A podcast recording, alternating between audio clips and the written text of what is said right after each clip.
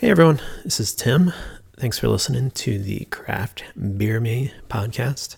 Today we're going to be talking about the history and background of Belgian beer. Delish. Nowadays, there are 125 odd breweries in Belgium which produce as many as 500 different kinds of Belgian beer. The beer's been brewed in the Belgian since the Middle Ages. Today, this is a country where the most varieties of beer are brewed and can be drunk. The alcohol content of these particular beers is considerably higher than some of the other varieties available in Europe. In some cases, cases it reaches a level of between 6 and 8%. Breweries were forced into making higher alcohol content beers because a law was passed stating that spirits, which beer was classed as, could not be drunk in public houses. However, although this law stood for many years, it was finally rescinded back in 1983. That would be the year after I was born, 1982. Good year. As we have already mentioned, there are 500 different kinds of Belgian beer being brewed in Belgium today, and they all fall into a number of different categories. Let's take a look at these different what these different types of beer are. Okay, so there's Trappist beer. It's the only beer that is brewed in one of the six monasteries in Belgium can be classified as this Trappist. The whole process of brewing the beer should have either been overseen or carried out by Trappist monks who reside at the monastery where the beer is produced. Each bottle of beer that is brewed comes with a label on it that clearly indicates that it's the genuine Trappist product and that the monastery has complied with rules decreed by the International Trappist Association, the ITA. I just made that up. But it is the International Trappist Association.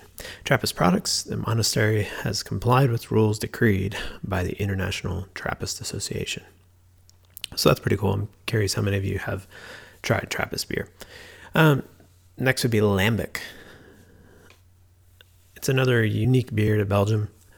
The wild yeasts are grown in abundance near Brussels uh, to be used in the fermentation process. The actual time that it takes for this beer to ferment is is much longer than many others. Some forms of this beer, it, the fermentation process lasts between three and six months, but others it can take as long as two to three years. Dang, I can't wait that long for beer.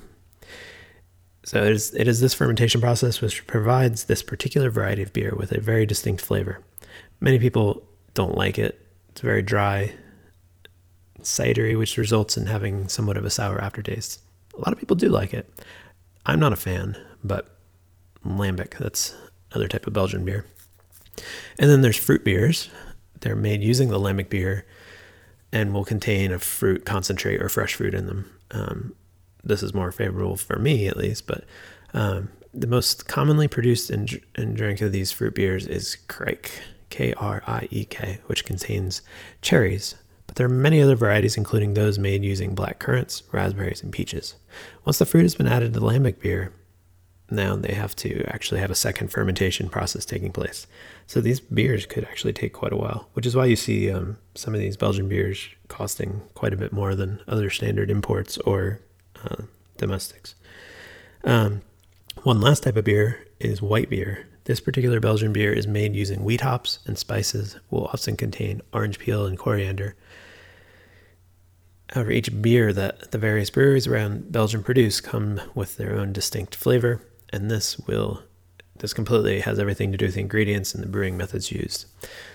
So, I mean, there's a wide range of different types of Belgian beer available to buy. Um, I'm sure many of you have had it many of the popular beers we've talked about, such as blonde and fruit beer, um, are a little bit more popular with people. Uh, Trappist beer is most popular amongst beer lovers throughout Europe. We don't see as much of it as here in the U.S. Harder to get, but there's definitely an increase in that. Anyways, I hope you got a little bit of knowledge and knowledgery and uh, facts about the Belgian beer um, industry. Again, my name is Tim with Craft Beer Me, and talk to you again soon.